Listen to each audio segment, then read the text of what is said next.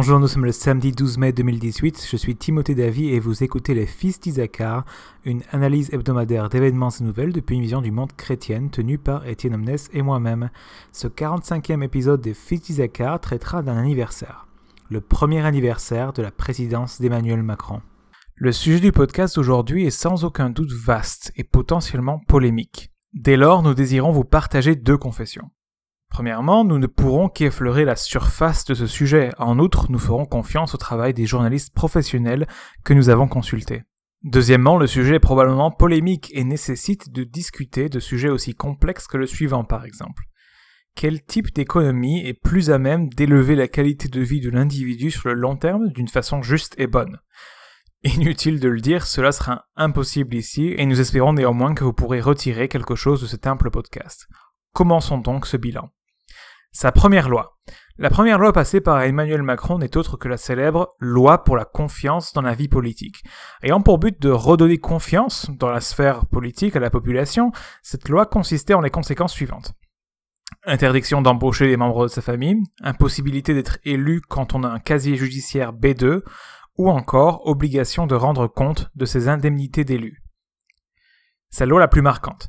Cette loi ne pourrait être que la fameuse réforme du Code du travail. Annoncée par Emmanuel Macron dès la campagne et exécutée deux semaines après son élection, cette loi consiste en cinq ordonnances instaurant un barème des indemnités prud'homales, un dispositif de rupture conventionnelle collective et réforme le dialogue social en entreprise avec une fusion des instances représentatives et une primauté de l'accord de branche. Sur le plan de l'éducation, Jean-Michel Blanquet, ministre de l'Éducation du président, n'a pas chômé. Entre la loi ORE, Organisation et réussite des étudiants, qui rétablit une sorte de sélection très, critiquée récemment, et la réforme du baccalauréat prévue pour 2021, qui vise à resserrer les boulons, l'on peut dire que le gouvernement Macron prend l'éducation très au sérieux.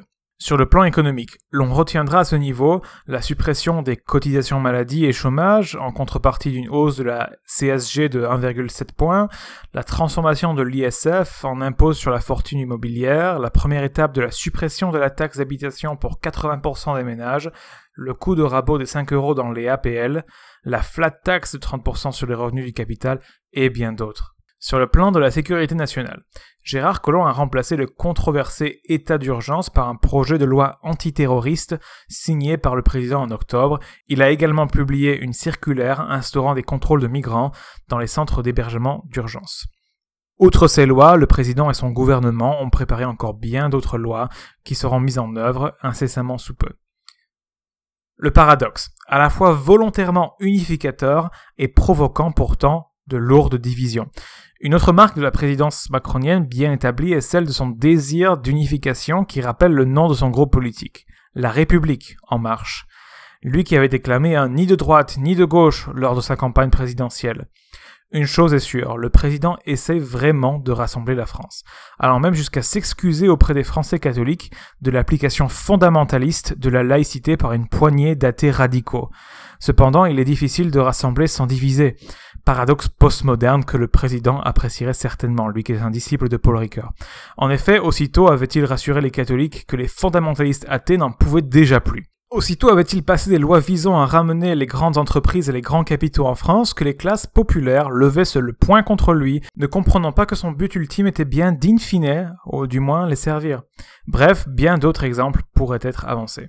En somme, un article du journal Libération, connu pour ses partis pris de gauche, le résume bien dans un article intitulé Candidat ni de droite ni de gauche, préside bien de droite.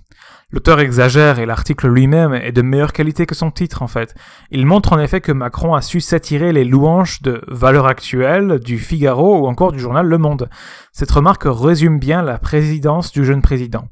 Ni de droite ni de gauche. Chaque couleur politique semble trouver quelque chose à apprécier chez lui. La réaffirmation à la gravitas de la stature présidentielle. Après Nicolas Sarkozy, le président people à l'américaine, et François Hollande, le président normal, chevauchant scooter et impopularité, il semblait difficile, voire impossible, à un potentiel successeur de restaurer sa gravitas, sa pesanteur toute française, à la fonction présidentielle. Pourtant, Emmanuel Macron a pu restaurer sa dignité à la fonction présidentielle et ce, à la surprise de tous, de la droite à la gauche. Certes, ce côté jupitérien n'est pas sans inquiéter, à juste titre, certains, mais force est de constater qu'il est bien plus respecté que ne l'ont jamais été Sarkozy et Hollande, bien trop communs. Pour le dire en termes bibliques, il rattache une certaine sainteté de type séculière, bien sûr, à la fonction le blason français à l'étranger est redoré. Enfin, de Londres à Washington DC, en passant par l'Allemagne, il semble que le président bénéficie d'une grande approbation, tant pour sa fraîcheur et son libéralisme économique que pour sa diplomatie qui se veut subtile et pourtant franche. On a notamment pu le voir avec Donald Trump. Que dire à ce sujet à partir d'une vision du monde chrétienne? De la loi sur l'honnêteté dans la vie politique à sa réforme de l'éducation en passant par la restauration de la gravitas de la figure du président, il y aurait beaucoup de choses à apprécier de façon critique d'un point de vue chrétien. Prenons par exemple cette célèbre loi pour la confiance dans la vie politique. Non seulement les intentions se profilant derrière cette loi sont bonnes, mais en outre elle a pour but de rassembler la nation à nouveau. Cependant, en tant que chrétien, l'on rappellera qu'une telle loi moralisante ne sera qu'un bandage sur une jambe coupée. L'être humain est profondément pécheur, il trouve toujours des moyens de contourner les lois de son pays, pourtant si nombreuses et précises.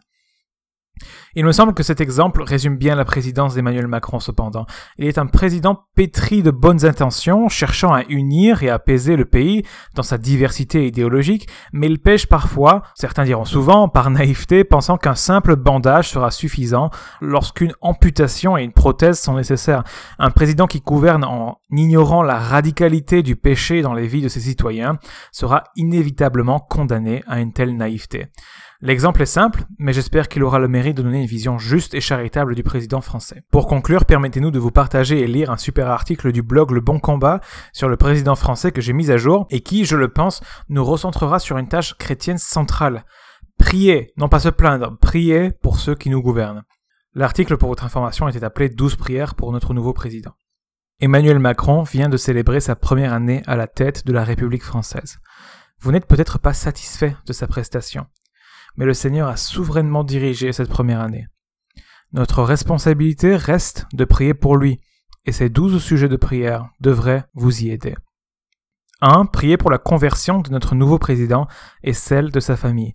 C'est ce dont lui et la France ont le plus besoin. 2. Prier pour que la sagesse et l'intelligence lui soient données afin qu'il dirige de façon juste. 3. Priez pour qu'il adopte une haute idée de la moralité et qu'il en fasse la promotion. 4. Priez pour qu'il recherche la paix, l'unité, la prospérité et le bien-être de notre pays. 5. Priez pour qu'il fasse tout ce qui est en son pouvoir pour promouvoir le bien de ceux qui sont dans la nécessité. 6. Priez pour qu'il soit équitable dans sa manière de gouverner. 7. Priez pour qu'il recherche le bien-être de ceux dont il a la charge, c'est-à-dire nous. 8. Priez pour sa santé, sa sécurité, 9. Prier pour que notre président aborde sa fonction en toute humilité et se conduise humblement durant son mandat. 10. Prier pour que la volonté de Dieu se fasse à travers lui. 11. Prier pour qu'il nous permette de vivre notre foi en paix. 12. Prier pour que notre pays devienne une lumière pour les autres nations, en étant lui-même transformé. Merci d'avoir écouté les Fils d'Isaacar. Pour retrouver l'intégralité de nos épisodes, rendez-vous sur le site Philosophia de mon ami Etienne Omnes. Vous pouvez aussi nous suivre sur Facebook en aimant la page Les Fils d'Isaacar. Je vous donne rendez-vous la semaine prochaine pour un nouvel épisode des Fils d'Isaacar qui sera présenté cette fois par Étienne Omnes. Chers auditeurs, cela fait un an que la France est dirigée par Emmanuel Macron et son gouvernement. Prions qu'il continue à rechercher le bien et l'unité de la nation.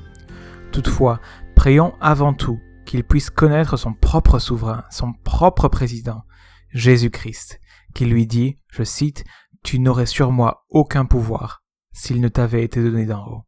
Jean 19, 11.